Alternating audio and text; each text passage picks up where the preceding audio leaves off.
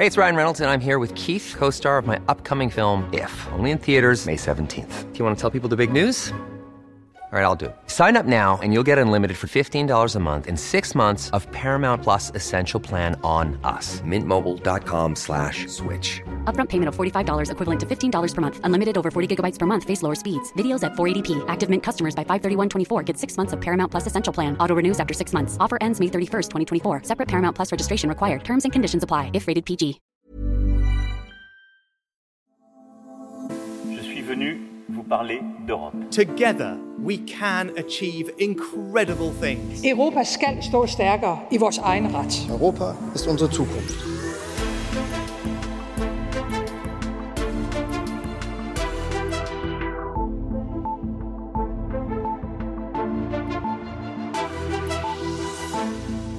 Altså, jeg tror, det er rigtigt, at, at det forhold, at der er et antal formandskaber, der måske af forskellige grunde kan få svært ved at, at, at, at levere, at det betyder, at der er endnu større forventninger til Danmark.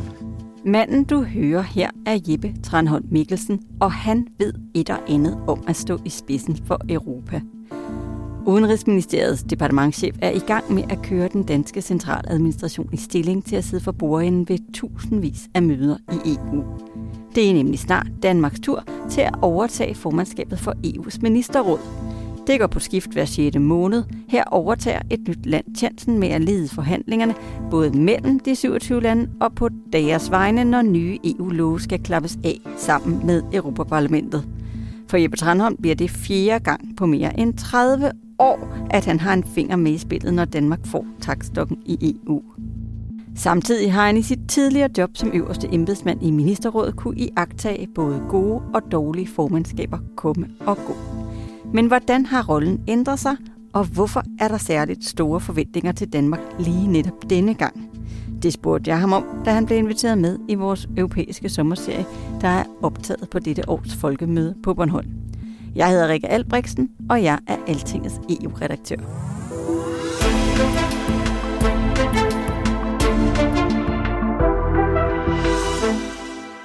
Jeppe Tranholm Mikkelsen, velkommen til Altingets sommerpodcast. Tak for det. Og tak fordi du vil være med herover på Bornholm. Vi har jo inviteret dig, fordi at øh, du i hvert fald på embedsmandsplan skal stå i spidsen for øh, Danmarks EU-formandskab. Men det er jo først i 2025 i andet halvår. Hvorfor er det, vi overhovedet øh, snakker om det her lige nu? Hvorfor er I allerede i gang med det nu? Når vi skal i gang med det allerede nu, så er det jo fordi et, et formandskab øh, blandt meget andet også er en stor logistisk opgave. Øh, og sådan noget, det skal være forberedt i god tid, fordi der skal indgås kontrakter og, og, og den slags. Øh, man skal øh, i gang med at bestille mødefaciliteter og sådan noget. Øh, herudover, og det er måske endnu vigtigere, øh, så skal man have øh, de folk på plads, som skal køre formandskabet i god tid før formandskabet. Øh, fordi øh, formandskabet består jo af et øh, meget stort antal møder, øh, et eller andet sted mellem 2.000 og 2.500 møder, og det er så kun de formelle møder, så er der alle mulige koordinationsmøder og bilaterale møder ved siden af. Øh, og der er det så øh, en fra øh, det danske formandskab, der sidder i stolen som leder af de møder, og der er det en fordel, hvis dem, der skal have den rolle, øh, kender de folk, som de skal være formand for og har, været, har deltaget i arbejdet tidligere. Så ikke mindst dem, der skal være formænd for et eller andet, en arbejdsgruppe eller noget andet. Det er vigtigt at have dem på plads allerede nu, og det har vi også stort set. Er det svært at få folk til at... Øh at melde sig til at uh, roller uh, Overhovedet ikke. Uh, altså, da vi havde det første sådan kick-off-møde i Udenrigsministeriet i den store sal i Ejkbeds Parkhus øh, her for øh, et års tid siden. Øh, der var vi nødt til at stoppe for tilmeldingen, fordi øh, vi ellers ville få problemer med brandmyndighederne. så så øh, øh, jeg synes, der er stor interesse øh, for at være en del af det her, og det synes jeg også, der er god grund til, fordi øh, jeg tror, at alle dem, der har prøvet at være formænd, øh, Øh, øh, forbinder det med noget spændende. Øh, man får lov øh, pludselig at øh, se hele øh, øh, den proces, som man laver beslutninger under i, i EU på en anden måde, kommer over, så, så må sige ind bag facaden. Øh, og øh, derfor tror jeg, at de fleste, der har prøvet det, øh, det er i hvert fald det, jeg har hørt mange sige, øh, synes, at det har været en øh, helt uforlignelig oplevelse, som det er spændende at være en del af. Det skal jo ikke være nogen hemmelighed, at det her er ikke dit første EU-formandskab. Faktisk var det jo samtidig med, at du trådte ind i, i Udenrigsministeriet tilbage i start 90'erne, at du var med til dit første EU-formandskab, og så siden, så havde du så en øh, øh, ret markant rolle øh, i statsministeriet som øh, sidekick, kan man sige, til, til daværende premierminister, øh, hvad, statsminister, som det hedder, ja. der hvor vi kommer fra, mm. øh, Anders Fogh Rasmussen, i hele det, der øh, altså var det helt store fokus i 2002, da Danmark havde EU-formandskabet, nemlig udvidelsen øh, med en række øh, østeuropæiske øh, og sydeuropæiske lande, altså 10 nye lande, der blev optaget i, i EU, og den beslutning faldt så i, i 2002. Kan du sætte nogle ord på, hvad det var for en tid øh, for jer, og, og, og altså, hvad, hvad der var, et, altså, var der nogle højdepunkter for dig i, den, i, i det halvår, eller og den tid omkring det? Mm. For det første vil jeg sige, at formandskabet har jo i nogen grad skiftet karakter igennem den periode. Altså under, i går så er mit første formandskab i 1993, øh, dengang, der var der ikke noget, der hed den fælles udenrigs- og sikkerhedspolitik, men der var noget, der hed det europæiske politiske samarbejde, som var meget medlemslandestyret, og hvor formandskabet derfor spillede en, en vigtig rolle. Der var ikke dengang nogen EU-udenrigsminister eller høj repræsentant. Øh, øh, så der sad jeg faktisk i Udenrigsministeriet som en del af den koordinationsmekanisme, der skulle sikre, at landene blev enige om, hvad de skulle mene om øh, forskellige udenrigspolitiske øh, spørgsmål. Øh, så hvis vi spoler frem til øh, 2002, der er det klart, at der var den helt store øh, den helt store øh, beslutning, øh, det var beslutningen om udvidelsen, øh, udvidelsen med 10 nye lande, øh, som jo faldt på plads i øh, Bella Centeret under øh, Anders Fogh Rasmussens øh, øh lederskab. Uh, og det er nok den største beslutning, jeg har været med til, vil jeg sige, uh, overhovedet. Jeg uh, hørte Anders Fogh Rasmussen sige herovre på Bornholm, at han mener, at det faktisk er den vigtigste beslutning, som, som EU har truffet overhovedet. Det er i hvert fald en af dem, der indskriver sig i, uh, i uh, blandt de helt store i EU's historie. Det er klart, det har været uh, for det første enormt vigtigt for stabiliteten i hele Europa at disse lande kom med. Hvis man forestiller sig, at øh, vi befandt os i den situation, vi nu befinder os i med Rusland, og vi ikke havde stabiliseret den del af Europa, så kan man, øh, behøver man ikke have meget fantasi for at forestille sig, at øh, så kunne det være en helt anden situation, end den vi nu har, hvor vi trods alt øh, har øh, øh, rimelig stabilitet på, på, på, på resten af det europæiske kontinent. Så jeg er enig i, at det er en, det er en kæmpe stor beslutning, øh, og den fik vi altså øh, af forskellige grunde lov til at øh, stå i spidsen for at få til at falde på plads. Så spoler vi 10 år frem til det næste danske EU-formandskab, mm. og det er 2012, og der har du så bevæget dig fra øh, København til Bruxelles og sidder som EU-ambassadør. Det vil sige, at du leder alle møderne på, på øh, ambassadørniveau dernede. Det vil sige alt det, der er hvad kan man sige, lige under ministerniveauet. Og du deltager også i alle de vigtigste rådsmøder. Du øh, er med til at forhandle med Europaparlamentet og driver hele øh, den Bruxelles-centrerede del af det her øh, EU-formandskabs øh, show. Men det bliver også tit omtalt som sådan et øh, et, et skrabet EU-formandskab. 2012, der var vi sådan lige midt i finanskrise og økonomisk krise. Det blev kaldt postevands øh, formandskabet, og, og altså, det, det var også noget med, der var, der var sket nogle andre ting, fordi at, øh, det var en anden øh, rolle, man havde som formandsland. Kan du prøve på at forklare lidt om, hvad det var? Ja, altså øh, i 2012 øh, så er der så igen sket en udvikling i samarbejdet af formandskabsrollen. Først og fremmest fordi man har fået de øh, faste formænd, altså en fast formand for det europæiske råd. Øh, har Ham, fået, lige nu hedder Charles Michel. Ja, og har fået en øh, EU-udenrigsminister, der øh, er formand for øh, Udenrigsministerrådet. Øh, øh, så det øh, betyder selvfølgelig, at formandskabet får en, en anden rolle. Øh, Øh, men stadigvæk en uhyre vigtig rolle, vil jeg sige, øh, og en, en rolle, hvor der også er en øh, vigtig opgave for den til enhver tid siddende statsminister. Øh, selvom statsministeren altså ikke længere er formand for det europæiske råd, så spiller øh, en statsminister under formandskabet alligevel en særlig rolle, fordi øh, statsministeren, om man så må sige, står på mål for formandskabet over for det europæiske råd i møderne i det europæiske råd, og derudover så jo også er vært for en række vigtige møder i øh, formandskabslandet. På det tidspunkt så øh, virkede det lidt som om, I slog et meget lille brød op øh, i forhold til, at altså, man havde en ambition om at udvide hele EU med 10 lande, da, øh, da, øh, da, da, da I havde til den sidste gang. Her var det noget med, at, øh, at man havde en prioritet om, kunne vi bare få et energieffektiviseringsdirektiv igennem, så ville Danmark virkelig øh, have gjort det godt. Altså, hvordan kan det være, at, øh, at, at, det, at det var sådan på det tidspunkt? Altså et hvert formandskab er selvfølgelig med til at sætte retning. Et hvert formandskab øh, kan og bør have ambition, men et hvert formandskab må jo også forholde sig til, hvor EU står lige præcis på det tidspunkt, hvor man er formandskab. Man kan ikke vælge frit fra alle hylder. Øh, Danmark kunne ikke have valgt, i, øh, vi kunne nok ikke have fundet 10 nye lande at udvide med i 2012. Havde nok heller ikke ønsket det nødvendigvis. Måske ikke, men, men, men øh, Øh, det er bare et spørgsmål, der overhovedet ikke melder sig, vel? Fordi øh, man er nødt til at forholde sig til, at der også er en sådan indbygget dagsorden i EU, og det er i det felt, at man så kan vælge sine prioriteter. Øh, og der er det klart, at på det tidspunkt, ja, der var der en række ting, som, som øh, ikke havde samme tyngde som, som øh, udvidelsen øh, i sin tid, som skulle falde på plads. Du nævner energieffektivitet. Jeg kan også nævne, at der på det tidspunkt var en øh, række beslutninger, der stadigvæk handlede om at rydde op efter finanskrisen, øh, og handlede om at og øh, øh, sikre øh, soliditeten af øh, den europæiske finansielle sektor. Og nogle af de her ting tager lang tid. Ikke? Øh, noget af det, som vi dengang var med til at få til at falde på plads, er så måske det, der gjorde, at øh, Europa ikke blev ramt øh, af den bankkrise, øh, som vi nu øh, lige har haft en snært af i USA. Øh, der måtte man konstatere, at øh, det er lykkedes at gøre den europæiske finansielle sektor mere solid, og det leverede vi et væsentligt bidrag til også under det formandskab. Så går der et par år, og så rykker du faktisk over som øh, øh, øverste embedsmand i selve rådssekretariatet. Så der ser du jo skiftende EU-formandskaber komme og gå hver 6. måned, som de nu gør.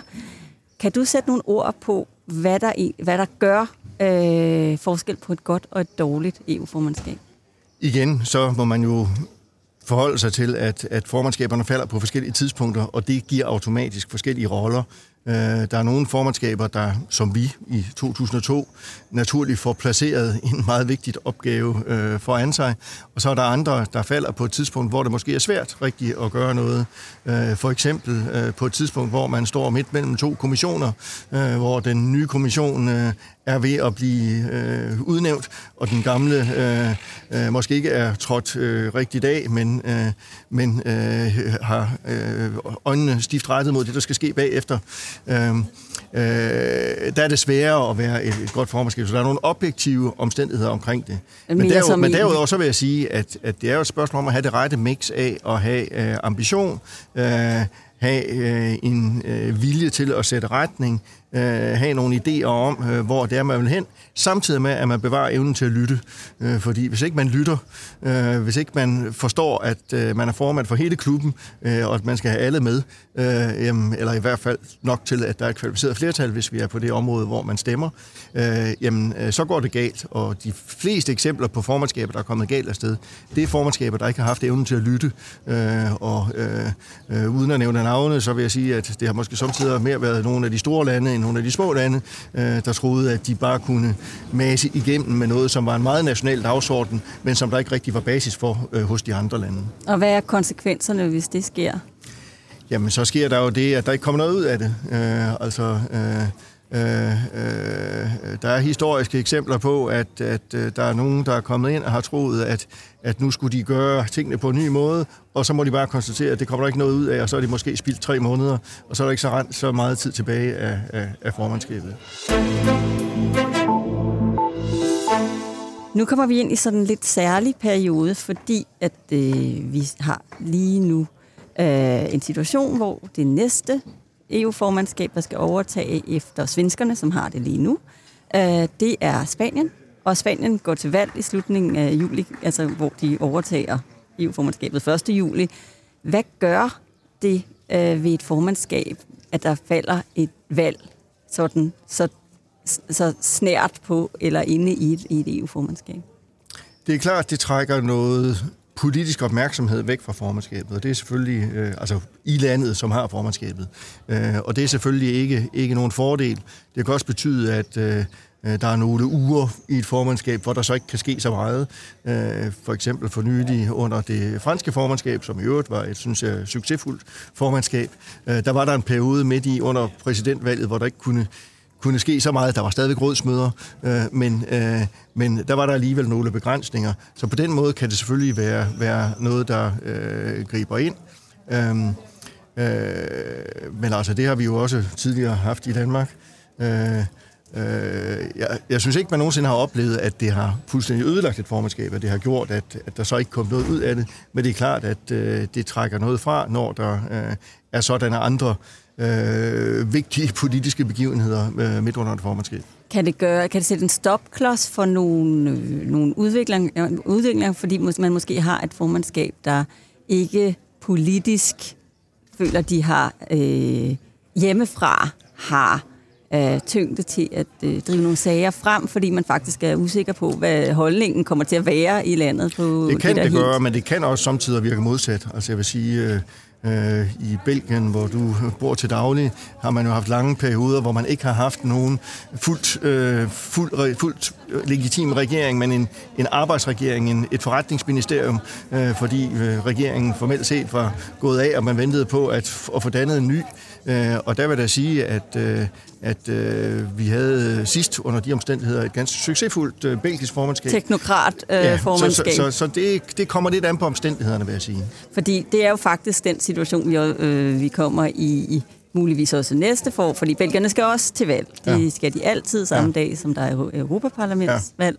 Ja. Øh, og det bliver jo til juni næste ja. år.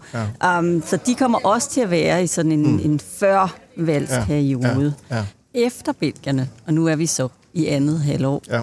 2024, der kommer jo et ungarsk EU-formandskab, og det har allerede nu givet en del ballade, fordi at Ungarn jo er i kambolage med øh, en række af EU's demokratiske spilleregler.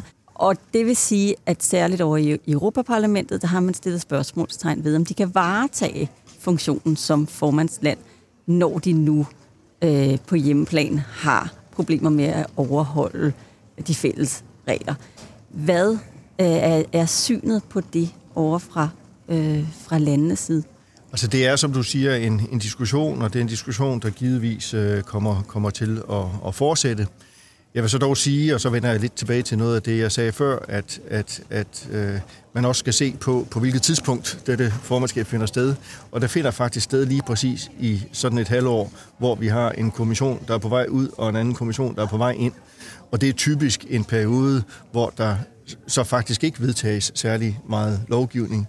Øh, og øh, Øh, derfor så, øh, hvis der opstår uro omkring det ungarske formandskab, hvad man meget vel kan forestille sig, øh, øh, så er det ikke sikkert, at det i sig selv øh, forsinker så mange ting, fordi det er ikke forudset, der skal ske forfærdeligt meget i det Lovgivningsmaskineriet ja. er mere eller mindre på ja, hold. På standby, ja. Øh, men kan de godt for eksempel køre sager, der handler om altså, retsstatsprincipperne, grundlæggende demokrati, og, og så videre, når de selv er i konflikt? Som formandskab, så har man jo rollen øh, for som formand for alle rådsformationerne, bortset fra Udenrigsrådet, hvor det er udenrigsrepræsentanten. Øh, så det må de jo gøre, øh, og så må vi så se, hvordan det går. Det er klart, at øh, at øh, de andre lande, herunder også vi selv, vil holde et skarpt øje på, at de op, lever op til deres formandsrolle, øh, som jo er øh, ikke at, at, at køre nationale dagsordner, men at forsøge at være formand for, for hele klubben, øh, og øh, det vil de selvfølgelig blive målt på. Europaparlamentet opfordrer til at øh, hegne dem ind på en eller anden måde, så at de måske netop ikke øh, sidder for bordenden i sådan nogle sager. Kan du forestille sig, at man kan være i en situation, hvor, hvor øh, at man på en eller anden måde tager noget af, noget af ansvaret fra et land, fordi de er i i kampolation. Jeg er svært ved at forestille mig, at man kan tage ansvaret fra et, fra et formandsland. Øh, så skal det være, fordi man aftaler det. Øh, og det kan man selvfølgelig altid gøre. Altså, øh, inden for det, man kalder triven, altså de tre formandskaber, der sådan er klumpet sammen, øh, der kan man jo øh, aftale, at, øh, at et af de andre lande tager, tager nogle spørgsmål. Men det forudsætter så, at man er enige om det. Det næste land, øh, der kommer efter dem, det er jo Polen, og de har måske nogle af de samme udfordringer. Men øh, lad os hoppe videre til Danmark. Øh, fordi jeg hørte udenrigsminister Lars Løkke Rasmussen sige, at der er rigtig store forventninger til Danmark, også fordi det kommer efter den her periode, hvor man øh, har lidt usikkerhed omkring øh, de lande, der sidder i formandsstolen. Også fordi, at dem, der kommer efter os, det er et lille land, det er Kyberen, som øh, har en meget lille administration, og som måske har brug for lidt hjælp. Øh, men hvad er det øh, for nogle forventninger så, som du, øh, som du tror, at, at I skal til at indfri? Altså, jeg tror, det er rigtigt, at, at det forhold, at der er et antal formandskaber, der måske øh, øh, øh, af forskellige grunde kan få svært ved at, at, at, at levere, at det betyder, at der er endnu større forventninger til Danmark. Derudover så skal man se på, hvor formandskabet falder sådan i den der institutionelle cyklus, som man har i, i EU. Øh, Øh, fordi øh, det, der kommer til at ske i øh, 2024, det er jo, at man gerne skulle blive enige om en øh, ny øh, øh formand for det europæiske råd. Man skulle, øh, skal have udnævnt en ny kommissionsformand. Det vil sige, at når vi kommer til det danske formandskab, så har vi haft en helt frisk kommission i en 6-8 måneder. Og det er lang nok tid til, at den vil øh, have taget fat på øh, de vigtigste punkter øh, på dens arbejdsprogram. Øh, og det vil sige, at vi må forvente, at når vi kommer til der i sommeren 25, så vil der ligge rigtig meget på bordet, hvor det er forventninger, at vi skal, vi skal tage fat. For eksempel et nyt forslag til den næste store øh, budgetmæssige ramme for de kommende år. Det er dels sådan et forslag, der øh, øh, lægger de budgetmæssige rammer, men det er også alle de forslag, der skal fylde det ud. Altså forslag til en ny landbrugspolitik, forslag til en ny strukturpolitik, forslag til en ny forskningspolitik osv.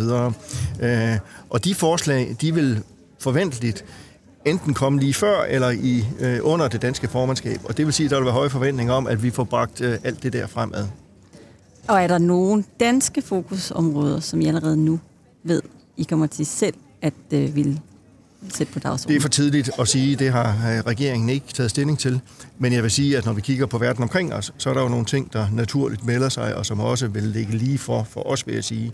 For det første så må vi jo forvente, at den geopolitisk drevne dagsorden, som vi står med i dag, den går ikke væk. Øh, så altså spørgsmål som øh, øh, øh, det der krydsfelt mellem sikkerhed og alle mulige andre politikker, det må vi forvente, at det også vil være på dagsordenen, når vi har formandskabet. Øh, kommissionen kommer her øh, om nogle få dage, øh, øh, her i juni, hvor vi sidder og taler øh, med et, øh, øh, en, en øh, et oplæg til øh, en politik for økonomisk sikkerhed, øh, og det tror jeg kommer til at sætte øh, dagsordenen for, for de kommende år. Så hele det der med, med geopolitikken på EU's dagsorden, øh, øh, det at gøre vores samfund mere robuste, øh, det tror jeg vil være en væsentlig del af, af, af dagsordenen også til den tid. Så er det klart, det grønne, øh, den øh, grønne omstilling vil også stadigvæk være en kæmpe stor opgave, og noget, der ligger naturligt for os.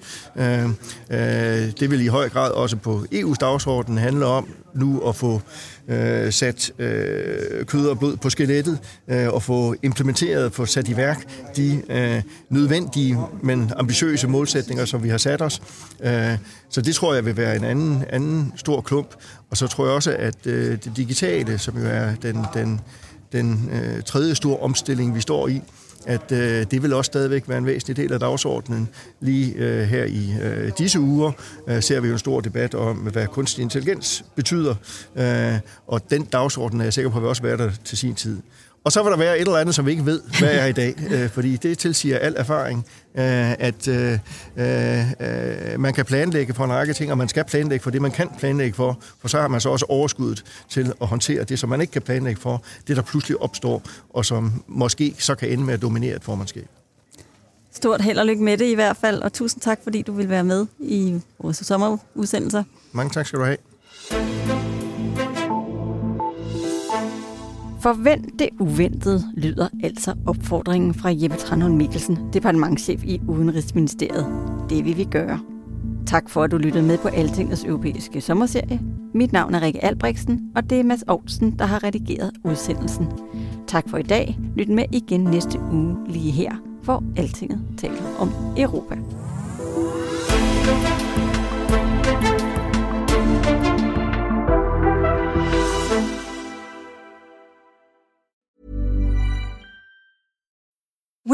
need mealtime inspiration, it's worth shopping Kroger, where you'll find over 30,000 mouthwatering choices that excite your inner foodie. And no matter what tasty choice you make, you'll enjoy our everyday low prices, plus extra ways to save, like digital coupons worth over $600 each week. You can also save up to $1 off per gallon at the pump with fuel points. More savings and more inspiring flavors make shopping Kroger worth it every time. Kroger, fresh for everyone. Fuel restrictions apply.